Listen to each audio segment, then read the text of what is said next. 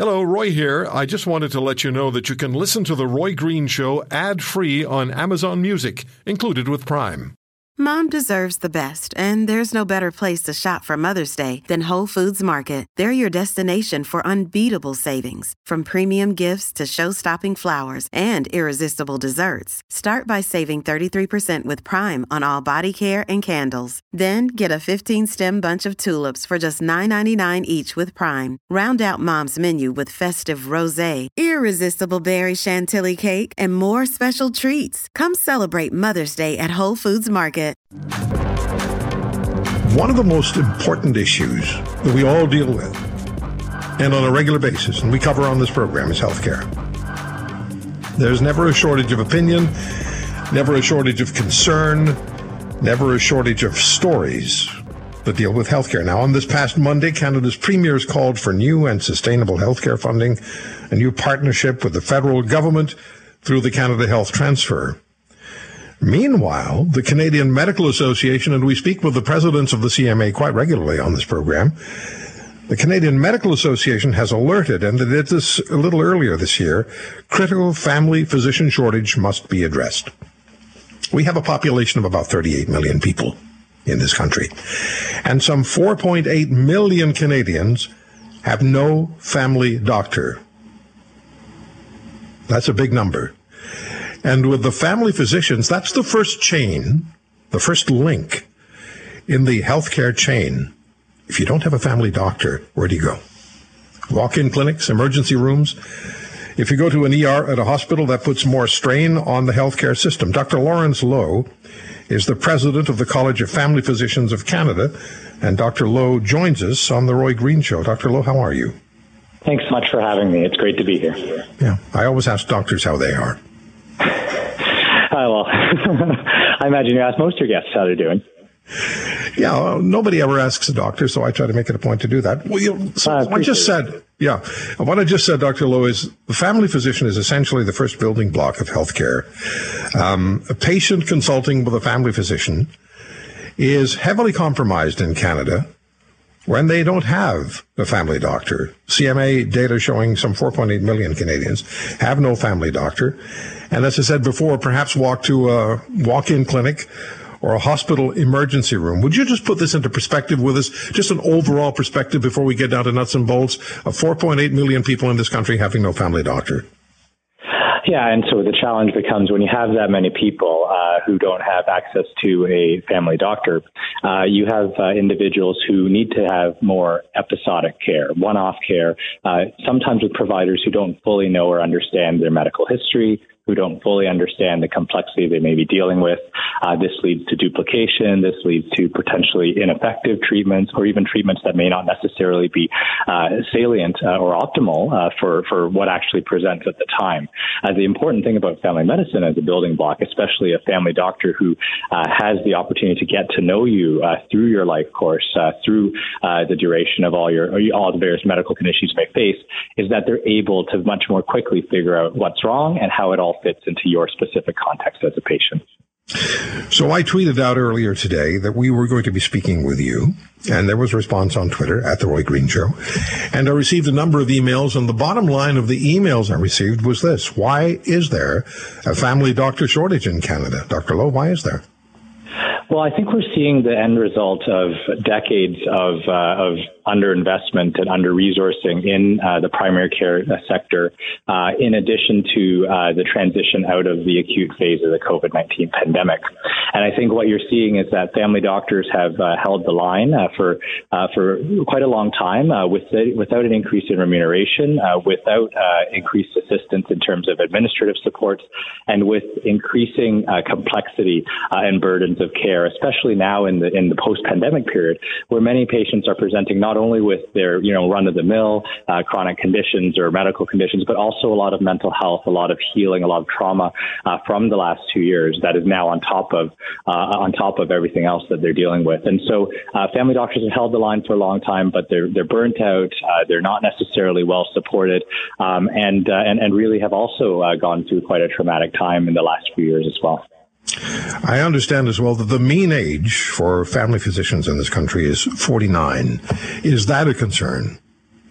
It absolutely is a concern, and I think uh, related to that, uh, it, it's it's a concern from two in two ways many of the more experienced older family physicians uh, are, you know, when, when they get tired of, of the ongoing treadmill, what, what happens is they end up basically just deciding to retire. Um, and off they go, uh, you know, and the, the, challenge becomes then those patients are now without a family doctor. Um, that actually presents more significant burdens for those who are just starting out in practice or in their mid practice who are basically trying to, uh, trying to continue, uh, but also facing significant pressures in addition to, uh, you'll have to remember many of these people in earlier in their career are graduating with, uh, you know, un, uh, you know, never before seen levels of educational debt related to increases in medical tuition, et cetera, over the last little while. So it's really a significant burden all across the system, and it's why there really needs to be a look at uh, how you get some additional uh, uh, measures in place right now to help retain the family physicians that we already have in the system, while also building out the pipeline to, to train more in the in the in the long run. Is it fair to suggest that being a family doctor is the perhaps most complex, the most demanding um, part of medicine, of being a physician. I'm, I'm, just thinking about the multifaceted nature of the job, medical records and medical forms constantly, coordinating patient care across numerous healthcare realities. Um, there's always something that's going on in a family doctor's life. It, I don't think it, it ends when office hours ends. What, what has to be done then? What's your suggestion? What does the, uh, the college believe has to be done? What are the potential solutions to the family doctor shortage? Well, I think there. I think you're absolutely right, and every every specialty has its uh, its unique complexities and challenges. But there is no doubt that the family practice environment has become uh, immensely challenging in the last little while. Uh, what needs to be done uh, is really twofold. First of all, we need to look at augmenting the training pipeline uh, in terms of trying to uh, figure out how we essentially graduate more fa- family physicians in the long run, especially to deal with our aging population here in Canada. But you can't just do that without necessarily fixing the practice environment that people are in right now. And so I think there needs to be the, the college has been calling for things such as, uh, you know, uh, the creation of an administrative support fund to provide immediate administrative relief for all those forms, for all those uh, things that aren't necessarily direct care, the things that family doctors are, are trained and uniquely trained to do, and, and taking care of complex clinical situations. So funding administrative supports uh, right now, funding administrative supports within uh, team based models to take a lot of the pressure uh, and burden off of family doctors so that they can focus on caring for their patients in the best way they can. Uh, certainly for the new graduates, as I talked about, new graduates are starting out in practice, uh, debt relief from educational debt, et cetera, uh, you know, assistance with people who are willing to start up and, and maintain comprehensive family practices. And then, of course, you know, a mental health and relief and supports fund as well for family physicians, just so that they're also being taken care of as they take care of other people. These are some of the things that the college has, has been advancing over the last year. One more question for you.